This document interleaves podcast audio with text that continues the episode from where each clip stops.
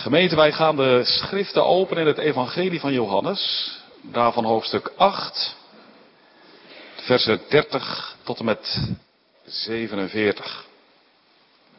Johannes 8, de versen 30 tot 47. En het woord van de Heere komt als volgt tot ons. Als hij, de Heer Jezus, deze dingen sprak, geloofden velen in hem. Jezus dan zei tot de Joden die in hem geloofden, indien u in mijn woord blijft, dan bent u waarlijk mijn discipelen. En u zult de waarheid verstaan en de waarheid zal u vrijmaken. Zij antwoordden hem, wij zijn Abraham's zaad. En wij hebben nooit iemand gediend. Hoe zegt u dan, u zult vrij worden?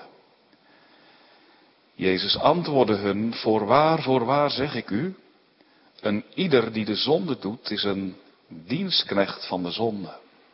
En de dienstknecht blijft niet eeuwig in het huis, de zoon blijft er eeuwig. Indien dan de zoon u zal vrijgemaakt hebben, zo zult u waarlijk vrij zijn. Ik weet dat u Abraham's zaad bent.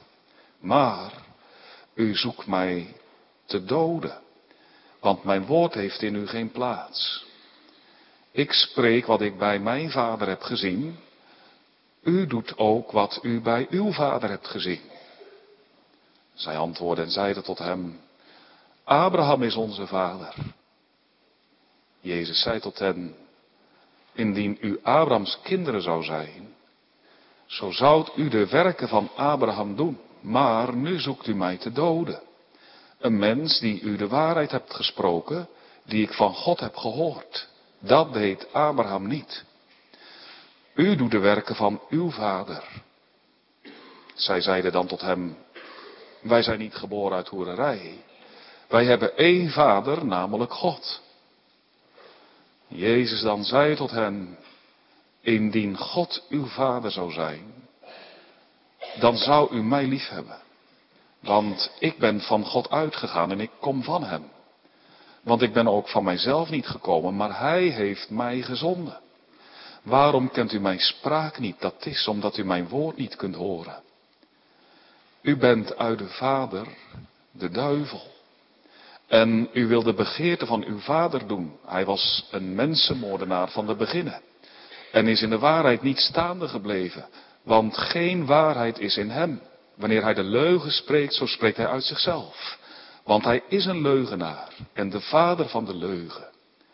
Maar mij, omdat ik u de waarheid zeg, gelooft u niet. Wie van u overtuigt mij van zonde? En indien ik de waarheid zeg, waarom gelooft u mij niet? Die uit God is, hoor de woorden van God. Daarom hoort u niet, omdat u uit God niet bent. Tot zover. Gemeente, het evangelie van Johannes is een heel kostbaar evangelie. En niet het minst omdat we in dit evangelie de stem van de Heer Jezus het meest horen. We horen Hem spreken, in gesprek met mensen, het woord verkondigen, hoe hij reageert op anderen. En we horen hem ook gelijkenissen vertellen. Terwijl Matthäus, Marcus en Lucas meer de aandacht richten op de werken van de Heer Jezus, schrijft Johannes vooral over zijn woorden. Tal van uitspraken heeft de evangelist uit de mond van de Heer Jezus opgetekend. En bij één staan we vandaag in het bijzonder stil. Is een vraag. Een heel bijzondere vraag. En je treft die aan in vers 46. Wie van u overtuigt mij van zonde? Dat is de vraag die de Heer Jezus stelt aan de mensen om hem heen. En in deze vraag, en dat hoop ik vanmorgen ook te laten zien met de hulp van de Heer, gaat het over de zondeloosheid van de Heer Jezus, over zijn volmaakte leven en zijn heiligheid. En in dat zondeloze leven van de Heer Jezus, ja, daar liggen werkelijk schatten van vertroosting. Daar ligt zonderlinge troost in. Zonderlinge troost, zonderling, uitzonderlijk, heerlijk. Nu, daar willen we vanmorgen met de hulp van de Heer bij stilstaan. En als thema voor de preek hebben we gekozen Christus zonderloze leven. Een bron van zonderlinge troost. Kunnen jullie al onthouden, kinderen? Christus zonderloze leven. Het is een bron van zonderlinge troost. En het uitgangspunt voor de preek dus vers 46a. Wie van u overtuigt mij van zonde? Gemeente, wie van u overtuigt mij van zonde? Is de vraag die de Heer Jezus stelt terwijl hij in de tempel is in Jeruzalem, het huis van zijn vader. En, en vele mensen staan om hem heen. Ouderen en jongeren, mannen en vrouwen, ook kinderen erbij. Hè? En de Heer Jezus staat bij de schatkist. Dat blijkt uit vers 20. Je mag ook lezen de schatkamer. Een ruimte ergens in het grote tempelcomplex waar nou ja, een aantal offerkisten staan waarin mensen hun gaven die ze voor de dienst van de Heer willen afzonderen in kunnen offeren. En onder de mensen die zich om de Heer Jezus heen begeven zijn ook de fariseeën en de wetgeleerden. En u weet, de fariseeën en de wetgeleerden zijn uit op een geestelijke hervorming in Israël. Ze proberen het volk te bewegen, de wetten die ze van Mozes hebben gekregen na te leven, goed te onderhouden. Ze roepen het volk op, doe dat. Leef zoals Mozes het voorschrijft, zoals de Heer het voorschrijft. Want als we dat doen, zal de Heer ons zegenen. Dat is in het hart van de fariseeën. Het is door genade, dat is hun gedachtegang. Het is door genade dat wij het volk van de Heer zijn. Als wij het goede doen, dan blijven we ook het volk van de Heer. Het is in bijzonder met hen, met de fariseeën en de wetgeleerden, met wie de Heer Jezus in gesprek is. En de fariseeën, ja, hebben moeite met de Heer Jezus. En ze vertrouwen hem niet. Grote moeite met zijn leer. Grote moeite met zijn persoon. Want de Heer Jezus laat in zijn verkondiging zien en doorschemeren de ene keer helderder dan de andere keer, dat hij door God naar deze wereld is gezonden. Hè? En dat hij de zoon van God is. Meer nog, de Messias, de gezalfde, Christus, over wie de profeten hebben gesproken in het Oude Testament. Maar ook dat hij uit God is. Want hij vergeeft mensen de zonde. En wie kan de zonde vergeven anders dan hij tegen wie de zonde bedreven zijn? God zelf. Dat is wat de Heer Jezus doet. En daar hebben de fariseeën grote moeite mee als ze hem zo zien staan. Deze man uit Nazareth. Armoedig gekleed. Dus weinig bijzonders aan te zien. Eenvoudige timmermanszoon. Wat denkt de Heer Jezus wel niet?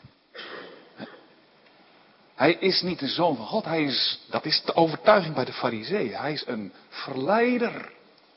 Een leugenaar. Niet uit op Gods eer, op eigen eer.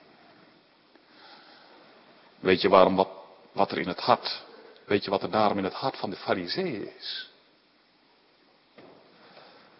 Ze zijn erop uit hem te doden. Ja. Uit de weg ruimen die man. Dat leeft in hen, hè? doden. Het liefst zouden ze hem, dat blijkt uit vers 59, het liefst zouden ze hem stenigen. Farizeeën en de wetgeleerden hebben ook al diverse pogingen ondernomen hè, om dat te proberen. Hè. Dat lees je ook in hoofdstuk 7, hè, vers 30 bijvoorbeeld. Hè. Ze probeerden hem te grijpen, maar niemand sloeg de hand aan hem. En wat verderop nog een keer, vers 44. Sommigen dan wilden hem grijpen, maar niemand sloeg de hand aan hem. Zijn uur was nog niet gekomen. Nou zie de Heer Jezus daar staan in die schatkamer bij die offerkisten. En dan juist met degene die hem naar het leven staan, met hen gaat hij het gesprek aan. Jawel. Hij laat hen niet los. Hij is ook uit op hun behoud. Hij heeft hen, deze mannen, niet over voor het verderf, voor de dood. Hij zoekt hen juist daarom ook op om hun harten voor zich in te winnen. Daarom het gesprek, en het is tijdens het gesprek dat hij op een zeker moment deze vraag stelt. Wie van jullie overtuigt mij van zonde? En dat doet de Heer Jezus bewust. Daar heeft hij iets mee voor. Wat dan? Wel, de Heer Jezus bedoelt eigenlijk met deze vraag, wie van jullie overtuigt mij van zonde? Hij wil eigenlijk zeggen daarmee, hè, dat moet je goed zien, hij zegt, mannen, vrouwen, zie toch wie ik ben. Zie toch dat ik de zoon van God ben. Dat is wat ik jullie verkondig. Hè? De Christus, de gezalfde, de Messias. Eén met de Vader. Als ik dit jullie nou zou verkondigen terwijl ik in de zonde zou leven. Terwijl duidelijk is dat ik de wet van Mozes overtreed. Ja, dan zouden jullie recht van spreken hebben. Dan zou het inderdaad met recht en reden zijn dat jullie mij een verleider zouden noemen. Een leugenaar. Maar nu, nu ik hier sta zonder zonde. Waarom geloof je me toch niet? Waarom zoek je me toch uit de weg te ruimen? Zie. De Heer Jezus legt grote nadruk op zijn zondeloosheid. Zie je dat? Ja, zegt hij, dat is wie ik ben. Een mens zonder zonde. Hij zegt, ga mijn leven maar na. Ga mijn woorden maar na. Al wat ik heb gedaan. Kunnen jullie iets aanwijzen in mijn leven waaruit blijkt dat ik gezondigd heb? Kan iemand van jullie mij overtuigen van zonde? De Heer Jezus stelt zich hier heel kwetsbaar op. Zie je dat? Hij staat hier en heel vriendelijk en uitnodigend. En hij kijkt die mensen om zich heen aan en hij zegt, doe maar een stap naar voren. Kom maar. Als je iets kunt aanwijzen in mijn leven dat niet goed is, zeg het maar. Hè? U? Jij? Laat het maar zien. Wijs het maar aan. Jullie hebben mijn gangen wel gevolgd, hè? Door de dorpen heen, over het platteland, naar de steden toe. Alles waargenomen, gadegeslagen. Is er nou iets waarvan je zegt van ja?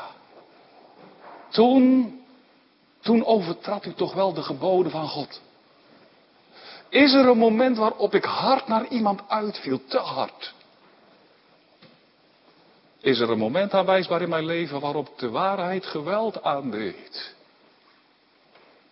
Kunnen jullie nou iets aanwijzen dat ik te ver ging? Over de schreef, door de grenzen heen. Wie overtuigt me van zonde? Nou, niemand doet een stap naar voren. Zie je dat? Geen fariseer, geen wetgeleerder. En ja, ze zouden het natuurlijk graag hebben gedaan, hè? Ze zouden natuurlijk heel graag hebben, ja toen. Toen hebben we het gezien, we zijn er getuigen van. Toen deed u dit en dat. Toen ging u echt al te ver. Toen overtrad u de, de wet van Mozes. Toen, toen, een van zijn goede geboden heb u niet gehouden. Nee. Niet het minst. Niet de minste misstap. Niet het minste vlekje is er op zijn blazoen. Helemaal schoon. Weet je wat dat betekent vanmorgen? Hier in de tempel in Jeruzalem staat één die echt mens is. En die nooit heeft gezondigd. Die zonder zonde is. Hier in de tempel in Jeruzalem staat een man. Jezus van Nazareth. Door God naar deze wereld gezonden. Die echt mens is. Die de wet van God volkomen volkomen onderhoud. Helemaal. Tot in detail. Vanuit het hart. Oh, hij heeft God lief boven alles. En de mensen om zich heen als zichzelf. Hij nodigt die wetgeleerden. En die kennen de wet zo goed. En die zien ook het leven van andere mensen als met arends ogen. En zeker dat leven van de Heer Jezus, dat hebben ze gevolgd. Oh, dat hebben ze tot in de puntjes bijgehouden. En ze kunnen hem niet betrappen op de minste zonde. Hier in de tempel staat één. Als Adam in het paradijs. Maar dan niet het paradijs.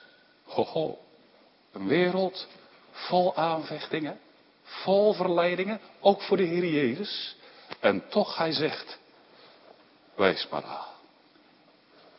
Kun je één zonde aanwijzen. In mijn leven. Niemand kan het. Zie je dat? Zie de Heer Jezus in de tempel in Jeruzalem. Daar staat, daar staat, daar staat. De wet in levende lijven. Ja. Alle geboden onderhoudt hij.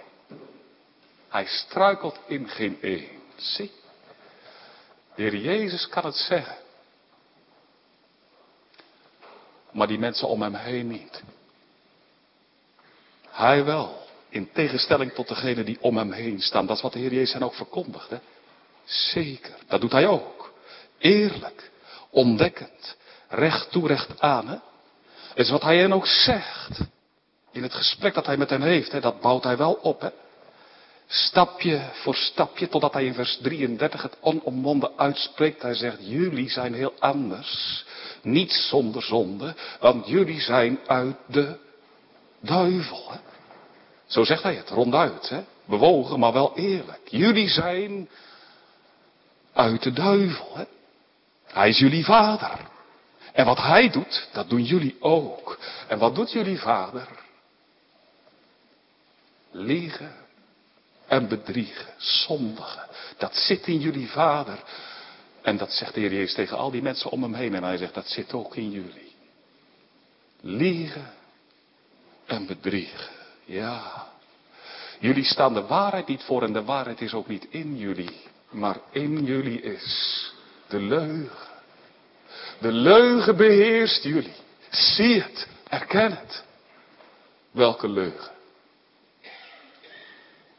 Welke leugen beheerst die mensen hier om de Heer Jezus heen?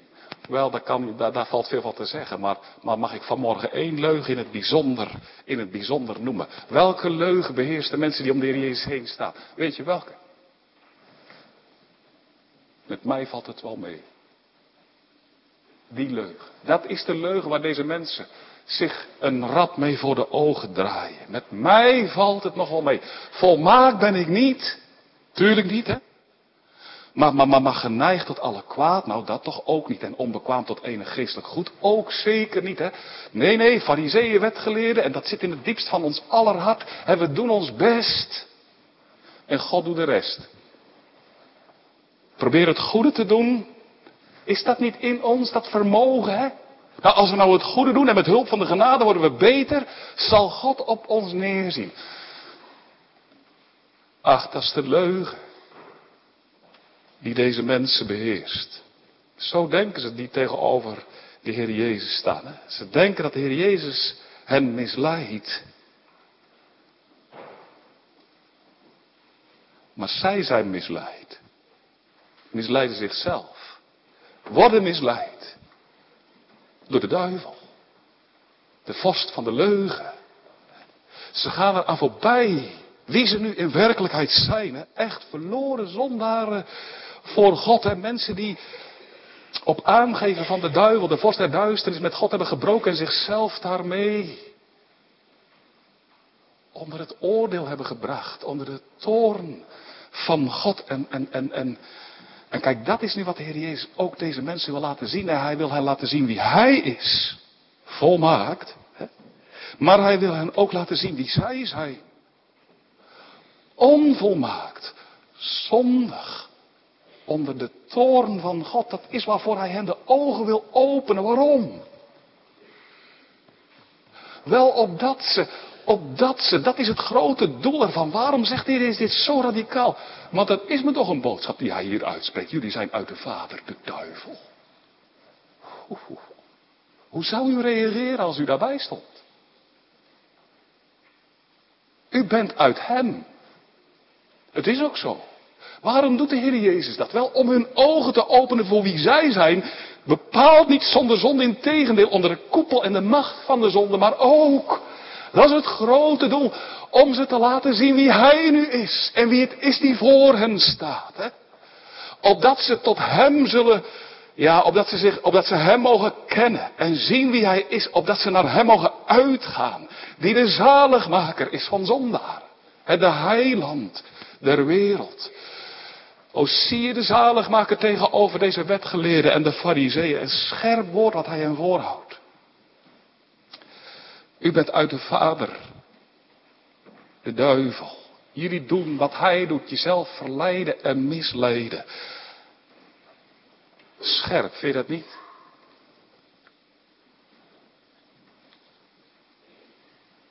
Toch kan dat nodig zijn, dat wij ook zo'n scherp woord te horen krijgen. Dat ook tot ons zo'n scherp woord komt. Opdat de blinddoek bij je afgaat. Waarmee we onszelf zo blinddoeken. En waartoe we zo geneigd zijn. Opdat de blinddoek weggaat. En je ziet zoals het werkelijk is. Dat je ogen krijgt en jezelf gaat zien zoals God je ziet. Dat het met ons niet meevalt. Dat het met ons zo tegenvalt. We er oog gekregen. Voor wat in je is. De leugen. De hoogmoed. De trots. De begeerte. Lust. Genotzucht. En dat je door de duivel bent misleid. En dat je tegen God die zo goed is, hebt gezondigd. Zie het vanmorgen onder ogen. En ja, als je ogen ervoor open gaan en dat God zo goed en heilig is en wij zo onheilig en verkeerd. We hebben allemaal de neiging in ons, hè, om te gaan werken, het goede te gaan doen. En net als die wetgeleerden de fariseeën. Dat zit ook zo diep in ons, die fariseeën. Dit doen, dat laten, zus proberen, zo aanleggen, hè, werken, doen. En dat komt nou door de leugen die zo krachtig ook in ons werkt. Waardoor we ten diepste toch steeds maar blijven ontkennen wie we nu in werkelijkheid zijn. Alsof het niet waar is wat het woord tegen ons zegt, namelijk dat we onbekwaam zijn inderdaad. Tot enig geestelijk goed en geneigd tot alle kwaad. En daarom de Heer Jezus roept je vanmorgen ertoe op, voor het eerst of opnieuw, om dat woord van morgen bij te vallen. Hij kan het zeggen. Wie van u overtuigt mij van zonde? Hij wel, maar hij is de enige. Wij kunnen het niet zeggen. Oh nee, integendeel. Wij zijn veel eer ertoe geroepen om vanmorgen te beleiden. Wie overtuigt mij van enig goed? Al wat ik doe. Het beste. Dominee, ik vind het deprimerend zoals u preekt. Dat zou het zijn als ik het hierbij zou laten. Maar het beste wat wij kunnen voortbrengen is besmet. Met hoogmoed. Gaat maar na in je leven. God wil het je vanmorgen laten zien. Beste wat je doet. Besmet. Altijd maar weer. Met het vlees. En de Heer Jezus zegt, oh val het bij. Het oordeel van mij over je leven. Uit u geen goed meer. Erken het. Dat het nou zo laag met ons is afgelopen. O laten wij vanmorgen ons hoofd buigen. Beschaamd en bedroefd. Heren, wat hebben we gedaan? U zo goed. En wie zijn wij toch? Maar zie vanmorgen ook deze heiland. Christus Jezus. En zie wat hij, hoor wat hij hier zegt. Wie van u overtuigt mij van zonde? Hier staat. Zie Christus Jezus, ook u. U die hem hebt leren kennen, maar die vanmorgen misschien die wel zit, aange, aangevochten en bestreden. Zie hoe hij hier staat. Rein, volmaakt, zonder zonde. Want werkelijk, dat is het evangelie. Hij die hier staat, kan met waarheid zeggen dat hij zonder zonde is. Helemaal rein, volmaakt. O, zie je me nogmaals omringd met al die wetgeleerden. Die zijn leven zo nauwkeurig in de gaten hebben gehouden. Ze hebben hem niet kunnen betrappen op de minste zonde. En dat is, dat is zo heerlijk. Dat is werkelijk het evangelie. Blijde boodschap voor zondaren van morgen in waarder. Dat Christus hier staat zonderloos, dat is werkelijk een bron van zonderlinge troost. Wat dan? Je moet goed zien vanmorgen dat hij hier niet staat in de eerste plaats als voorbeeld. Ook. Maar eerst en vooral is de Heer Jezus naar deze wereld gekomen ook als voorbeeld. Maar eerst en vooral als plaatsvervanger. Deze woorden die hij hier uitspreekt in vers 46, die kan je werkelijk met goud, ja, uitbijtelen. Zo waardevol. Die spreekt hij uit als plaatsvervanger, dat hij zonderloos is. Daarmee zegt hij niet in de eerste plaats, ook, ook zeker, maar hij zegt ook daarmee, ik leef volmaakt in de plaats van zondaar. Hè. Hij zegt niet, ik ben een voorbeeld en leef zoals ik leef, dan zul je het eeuwige leven ontvangen, doe je best. Nee, hij zegt heel anders, ik ben plaatsvervanger. En al wie nu in mij gelooft, wie tot mij komt met de beleidenis van zonde en schuld en op mij het oog slaat, die ontvangt mij. En die mag geloven. Al wat ik heb gedaan, heb ik in uw plaats gedaan. Die mag geloven, al wat de Heer Jezus heeft gedaan, heeft Hij gedaan. Voor mij. Voor mij. Daarom zegt de Heer Jezus, geloof in mij. En vertrouw op mij.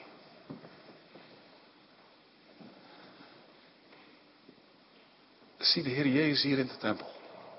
Ik, ik, ik, ik, wil graag iets over hem zeggen. En dan wordt het een beetje vanuit het woord, hè? Maar toch een stukje leer. Iets, iets leerstelligs. Dat doe ik omdat dat heel rijk is. Hè? De leer die vanuit het woord, ook vanmorgen, vanuit dit gedeelte tot ons komt, is niet door, juist heel rijk. Hè? Dat is iets waar, ja, waar zondaren hun hart aan mogen ophalen. Kijk, de Heer Jezus, echt God en echt mens, heeft op aarde twee dingen in het bijzonder gedaan. Twee dingen. In de eerste plaats dat is ook wat je ziet als je het Johannes-evangelie vervolgt en uit gaat lezen. In de eerste plaats heeft hij de straf van God op de zonde op zich genomen, de zonde zich laten toerekenen en de straf erop gedragen. Zijn leven lag vanaf het begin, het uur van zijn geboorte, tot het uur van zijn sterven, onder het oordeel van God. Hij droeg dag in, dag uit. Moet je, moet je indenken? Elke dag de toorn van God. In het bijzonder aan het einde van zijn leven. Op de kruisheuvel van Golgotha. Hij leed. Hij droeg de straf over de zonde. Dat is wat wij wel noemen. Dit teren. Wat zo heilig is en zo kostbaar. Dit noemen wij wel zijn passieve gehoorzaamheid. Kun je dat onthouden? Jullie? Moet je proberen. Nou, dominee, staat toch helemaal niet in Johannes 8? Ja, staat er eigenlijk wel. Wie van u overtuigt mij zonder zonde? Dat wijst op zijn actieve, maar ook zijn passieve gehoorzaamheid. Hij leidt. Zijn passie, zijn lijden, zijn lijden. Ja? Dat heeft de heiland gedaan. Zoals hij hier ook staat in de tempel, die afwijzingen. Die mensen om hem heen die, die hem goed willen doen, maar die op hem uit zijn, op zijn leven. Daar zit iets in al hè, van de dreigende ongenoeg van God. De toorn van God. Die heeft hij gedragen en straks in het bijzonder. De kruisheuvel van Golgotha. Dat is het ene wat de Heer Jezus op aarde heeft gedaan. zie uw heiland. Dat is wat hij heeft gedaan. Het tweede, en daar gaat het vanmorgen in het bijzonder in dit gedeelte over. Hij heeft het de vloek van de wet gedragen, maar hij heeft ook de wet zelf actief vervuld. Helemaal nageleefd, van binnenuit. Al de geboden onderhouden. In een volledige gehoorzaamheid aan God geleefd. Hij kan waarlijk daarom zeggen, wie van jullie overtuigt mij van zonde? Hij heeft geen zonde. Hij heeft de wet van God volmaakt. Tot in het kleinste detail. Onderhouden. Met de liefde van zijn hart. Dat is wat wij wel noemen. Zijn actieve gehoorzaamheid. Vroeger zeiden we wel de dadelijke gehoorzaamheid. Maar wij spreken vandaag over zijn actieve gehoorzaamheid. Moet hij vanmorgen niet zeggen van nou dominee gaat het daar nou vanmorgen over. Moet dat nou? Hè? Als dat in uw, in uw hart is. En dit is wat de schrift ons aanreikt. En het is meest kostbaar. In het bijzonder voor aangevochten, bestreden zielen. Probeer het te onthouden passieve gehoorzaamheid van de Heer Jezus. Hij draagt de vloek van de wet en de actieve gehoorzaamheid. Dat wil zeggen, hij leeft helemaal volgens de wet. Dat is wat de Heer Jezus in het bijzonder op aarde heeft gedaan. Deze twee dingen. Kun je wel onthouden, hè? Maar nou komt het. God rekent beide toe aan alle die in geloof tot Heer Jezus Christus vluchten. Als je tot Christus de toevlucht neemt in het geloof, dan zegt God, die man, die vrouw in Waarder, in het groene hart, die heeft de vloek van de wet gedragen. De toorn van God. Niet zelf. Christus in zijn plaats. Die heeft mijn toorn gedragen. Oh, moet je indenken. Als dit waarheid wordt, dan ben je nergens meer. Als je dit mag zien, ik heb de vloek verdiend. Het eeuwige lijden. Maar hij wilde in mijn plaats gaan staan. Wat een wonder. Maar dan is er meer. Dit ook. En dit is al zo groot, hè. Maar er is meer. En dan zegt de Heer ook, en dat is waarom het vandaag gaat, als je nou gelooft in de Heer Jezus, dan rekent God de Vader dat volmaakte leven van Hem ook u toe. Ook u toe. Dan ziet God de Vader je vandaag gaan, door waar heen. En dan zegt hij, die man of die vrouw, die leeft volmaakt. Die is helemaal heilig. Die doet niet de minste zonde. Niet hijzelf, zijzelf. Christus in zijn plaats. En daarom hij. Het komt op zijn naam. Op zijn rekening. En daarom zij. Zie. Hoe gelukkig. Ja, je bent zalig. Als Christus je eigendom is. Want dan mag je deze twee dingen voor waar houden. Dan mag je zeggen. O zijn passieve gehoorzaamheid. Zijn lijden sterven. Mijn lijden en sterven, toen hij daar hing, hing ik er. Maar ook dat andere, zijn actieve gehoorzaamheid. Christus kan zeggen, wie van u overtuigt mij van zonde? Deze woorden mag ik ook zeggen. Wie van u overtuigt mij van zonde? Dit mag je zeggen als je het eigendom bent van de Heer Jezus. Ben je het. Daar gaat het om.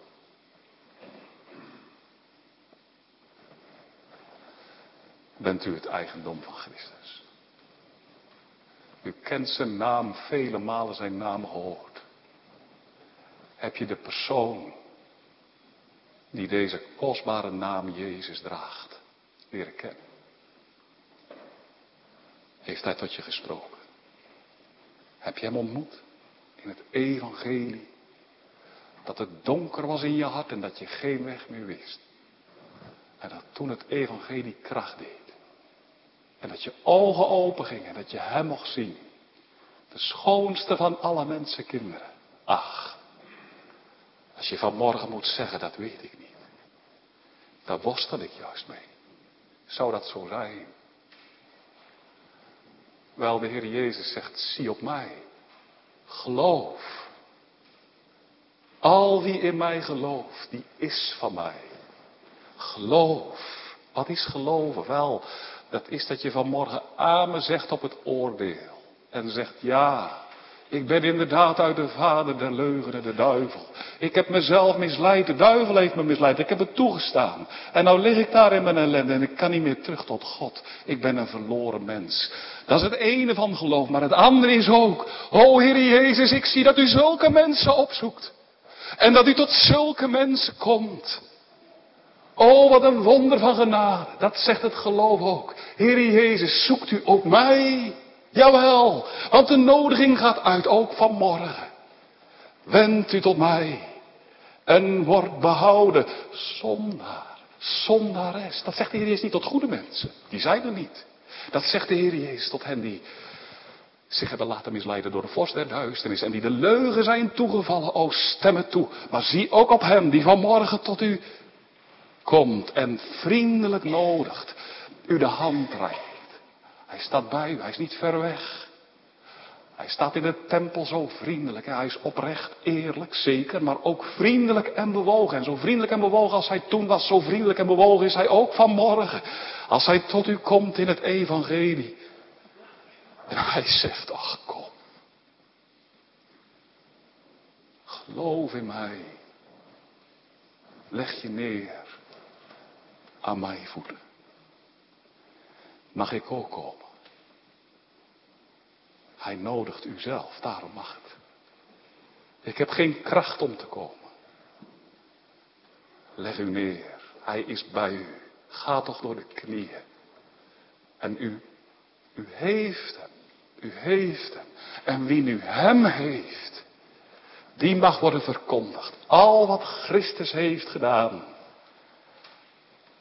heeft hij voor u gedaan. En zijn volmaakte leven wordt u ook toegerekend. Het is door zijn lijden en sterven dat u niet hoeft te sterven. En het is door zijn volmaakte leven dat u voor eeuwig mag leven. U mag het zeggen. Wie van u, ja dat is me toch wat hè. Wie van u overtuigt mij van zonde? Ik vind dat vak zo'n hoogte. Dan zie ik mezelf. Heb je dat ook? Dan denk ik van, dat kan nooit. Ik zonderloos, dat bestaat niet. Herken je dat? Maar als je nou schuilt achter de Heer Jezus, dan mag je deze woorden je eigen maken. Wie? Duivel? Ja, is wat? Is zo'n troost. Ik, ik zal u zeggen, vijf jaar geleden heb ik voor het eerst ongeveer iets langer geleden over deze woorden gepreekt. Toen is mij eigenlijk pas voor het eerst echt iets gaan oplichten. De kostbaarheid van het feit dat Christus zonderloos is. toen heb ik er denk ik wel tien keer over gepreekt. En nu dacht ik, vanmorgen wil ik het weer doen. Over deze woorden. Wie van u overtuigt mij van zonde. Schuil toch achter deze heiland. U mag het zeggen. Wie? Duivel jij? De duivel doet het ook. En dat is ook wat God toelaat. Dat hij je gaat bestrijden. En dat hij je gaat wijzen op je zonde die je zo licht omringen. Dat laat God toe. Waarom? Opdat Christus te meer heerlijkheid voor je zal krijgen. Gaat de duivel je wijzen, hè? doet hij dat ook bij je? Op de zonde van je jeugd. Bijvoorbeeld. Hij heeft vele pijlen, maar die ook. Dan zegt hij, ga eens even je leven terug. Moet je eens even kijken, hoe was je nou toen je jong was? 13, 14 jaar. En je zat op school. Jongens, hoe hebben jullie je gedragen tegenover de docenten? Altijd goed en liefdevol tegenover je ouders als kind. Ach, als dat, als dat, als dat naar je toe komt, heb je dan ook niet dat je, oh heren, wie ben ik geweest? Kan de duivel mee benauwen? Kan die je mee benauwen, toch? Mij ook. Moet je de duivel gelijk geven en zeggen, duivel, het is ook zo. Wie ben ik geweest als kind? Maar. Dan moet je wijzen. Moet je niet zeggen, ik ga het proberen te veranderen. Nee, dat, dat zit in ons. Dan moet je, moet je toestemmen. Dan moet je zeggen, ja, zo ben ik nou. Maar dan moet je de duivel en jezelf ook wijzen op Christus Jezus. En dan moet je zeggen, duivel, kom eens, gaan we samen lezen in Lucas 2. Daar staat hoe de Heer Jezus in de tempel bezig was als twaalfjarig kind. Zijn ouders waren hem kwijt, die hebben hem gezocht drie dagen lang. En toen ze hem vonden, toen zei Maria verschrikt, wat heb je ons nou aangedaan? en dan zegt de Heer Jezus tegen haar, maar wist, wist je niet dat ik moest zijn in de dingen van mijn vader? En dan lezen we iets zo treffends. Lucas 2, ik dacht vers 47. Dan staat er, en Jezus ging met hem mee naar Nazareth en hij was hen. Weet je wat er staat? Onderdanig. Hij leeft volmaakt. Wie kan hem als kind van twaalf overtuigen van de zonde? Maar die volmaaktheid, die wordt je toegerekend als je gelooft in de Heer Jezus Christus. Hij leeft het leven overnieuw. En dan mag je zeggen, ik leefde als kind. Volmaakt. Niet ik. Christus in mijn plaats. Zijn gehoorzaamheid. Mijn gehoorzaamheid. Ah, maar de duivel laat het natuurlijk niet zomaar. Die gaat verder, hè? Die, die, zit, die, die, die komt met nieuwe pijlen. Dan zegt hij van: Jij. Waar is je vertrouwen? Als het moeilijk gaat in je bedrijf of in je gezin. Waar is je vertrouwen? Je vertrouwt vooral op jezelf, dat is afgoderij. Hè? Dat, dat laat God ook toe, hè? Dat hij je zo gaat aanvechten. Opdat je meer en meer oog krijgt voor wie je nou echt ook bent in je hart. Ook na ontvangen genade. Dat is groei. Dat is groei. Meer zelfkennis. Dan zeggen, oh ja, inderdaad. Ik wil alles maar zelf onder controle houden. Heb je dat ook? Het stuur in eigen hand.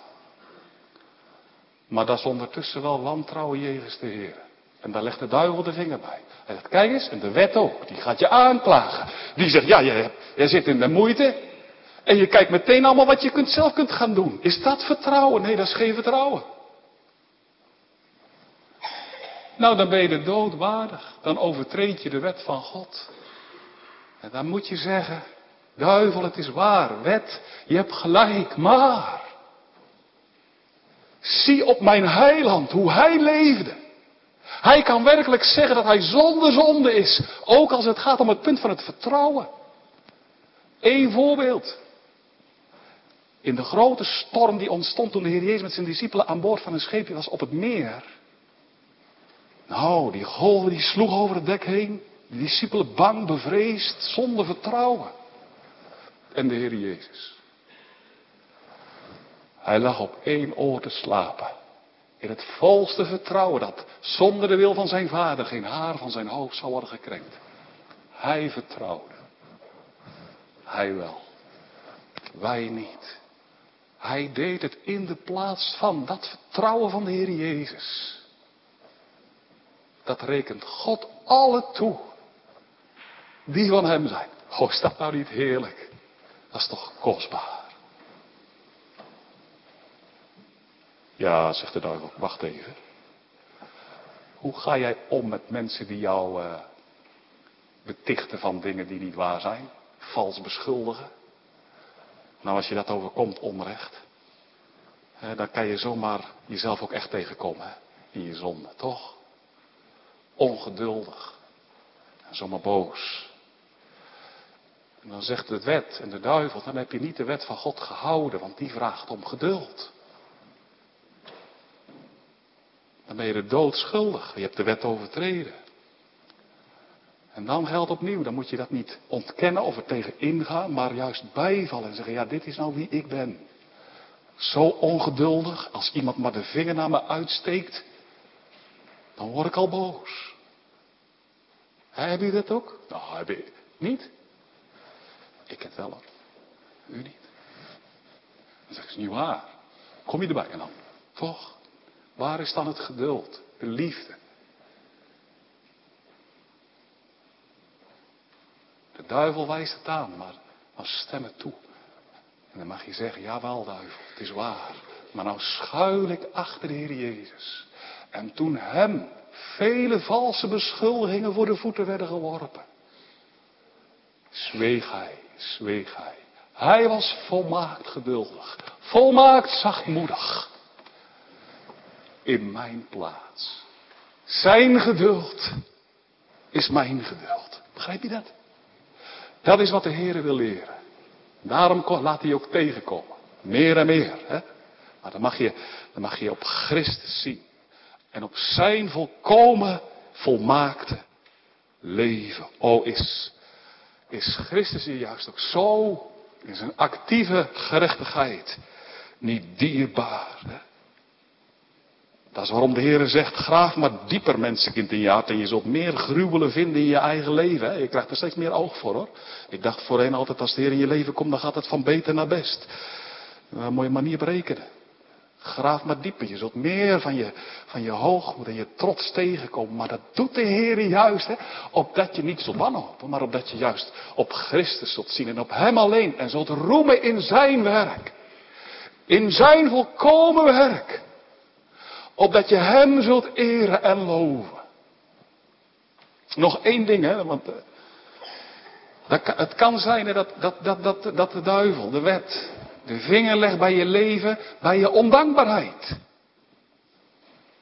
Dus je, nou ben je zo overladen met zegeningen. Heb je zoveel gekregen van de Heer. Waar is nu je dankbaarheid? Dat je God hebt geloofd vanuit verwondering. Vanuit het diepst van je hart. Verbroken. En niet maar even, maar echt. Zoals God had vraagt. Moet je dan ook niet zeggen vanmorgen, als het gaat om de dankbaarheid, o Heere, hebt u mij zo gezegend. Mag ik weer thuiskomen uit het ziekenhuis? Ik ging door een diep dal met mijn bedrijf. Dan gaat het weer de goede kant op. U hebt me geholpen. Toen en toen, toen ik het zo moeilijk had. Maar ach, nou zit ik hier. Waar is mijn dankbaarheid? Ken je dat? Of, ben je al dankbaar? Of ben je al dankbaar? Gods kinderen die klagen over hun ondankbaarheid. Och, toestemmen. Gelijk geven. Het is zo. Oh, ik schiet zo tekort. Maar dan moet je in je Bijbel gaan bladeren. En dan lees je het, Johannes 6, in die buurt. Daar gaat de Heer Jezus uitdelen, een maaltijd aan vele duizenden zielen. En voordat hij hem brood geeft, wat doet hij? Hij dankt. Hij is de dankende hoge priester. En zijn danken, zijn volmaakte leven, dat wordt nou alle toegerekend die in geloof zich voor hem neerwerpen. Die mogen zeggen, ik ben zo ondankbaar. Ik beleid het. Maar hij, hij dankt. En nou, dat. Wie van u overtuigt mij zonder zonde? Als je schuilt achter Christus dan mag je het ook zeggen. O wie, ik ben rein. Niet in mijzelf, nee. Maar in Hem. God rekent mij zijn volkomen liefde toe. Nu, zo stonden we vanuit dit woord stil bij Christus actieve gehoorzaamheid. Zijn passieve gehoorzaamheid, dat ziet op zijn lijden sterven. Die gelooft in hem, die mag zeggen, o hij in mijn plaats aan het kruis. Ik hoef niet meer te sterven. Maar zijn actieve gehoorzaamheid, dat ziet op zijn volmaakte leven. En wie in hem gelooft, die mag zeggen, ik zal voor eeuwig leven. Omdat hij de wet volkomen heeft onderhouden, daarom mag ik voor eeuwig leven. Want wie de wet doet, die krijgt het leven. Zie? Nou, dan wil ik eindigen met wat ik las bij een Amerikaanse predikant. John Matchen. Machen.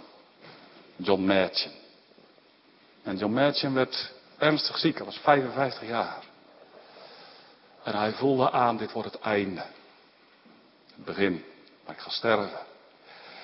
Januari 1937. Hij had een goede vriend met wie hij zij aan zij had gestreden voor de gereformeerde leer, de bijbels gereformeerde leer in Amerika. John Murray. En toen zei John Matchen, nou wil ik John Murray, mijn lieve vriend, nog graag een boodschap sturen. Een telegram. Dat was in die tijd zo. Maar als je een telegram verzond, dan moest het wel kort. Zo kort mogelijk.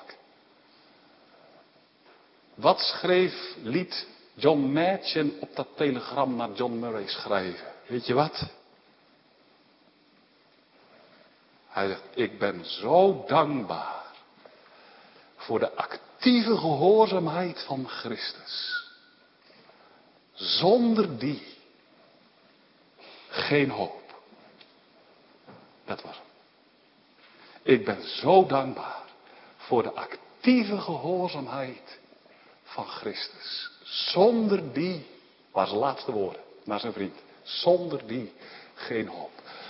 Zeg je het hem na. O Heer Jezus, uw volmaakte leer. Ik ben zo dankbaar. U hebt de vloek weggedragen, dat ook. Dat is al zo oneindig groot. Maar u hebt ook de wet volkomen onderhouden. En daarom mag ik voor eeuwig binnengaan in de hemelse heerlijkheid. U zei alle eer. Is dat wat in je hart is? Nu loof God. Zijn naam alleen. Amen.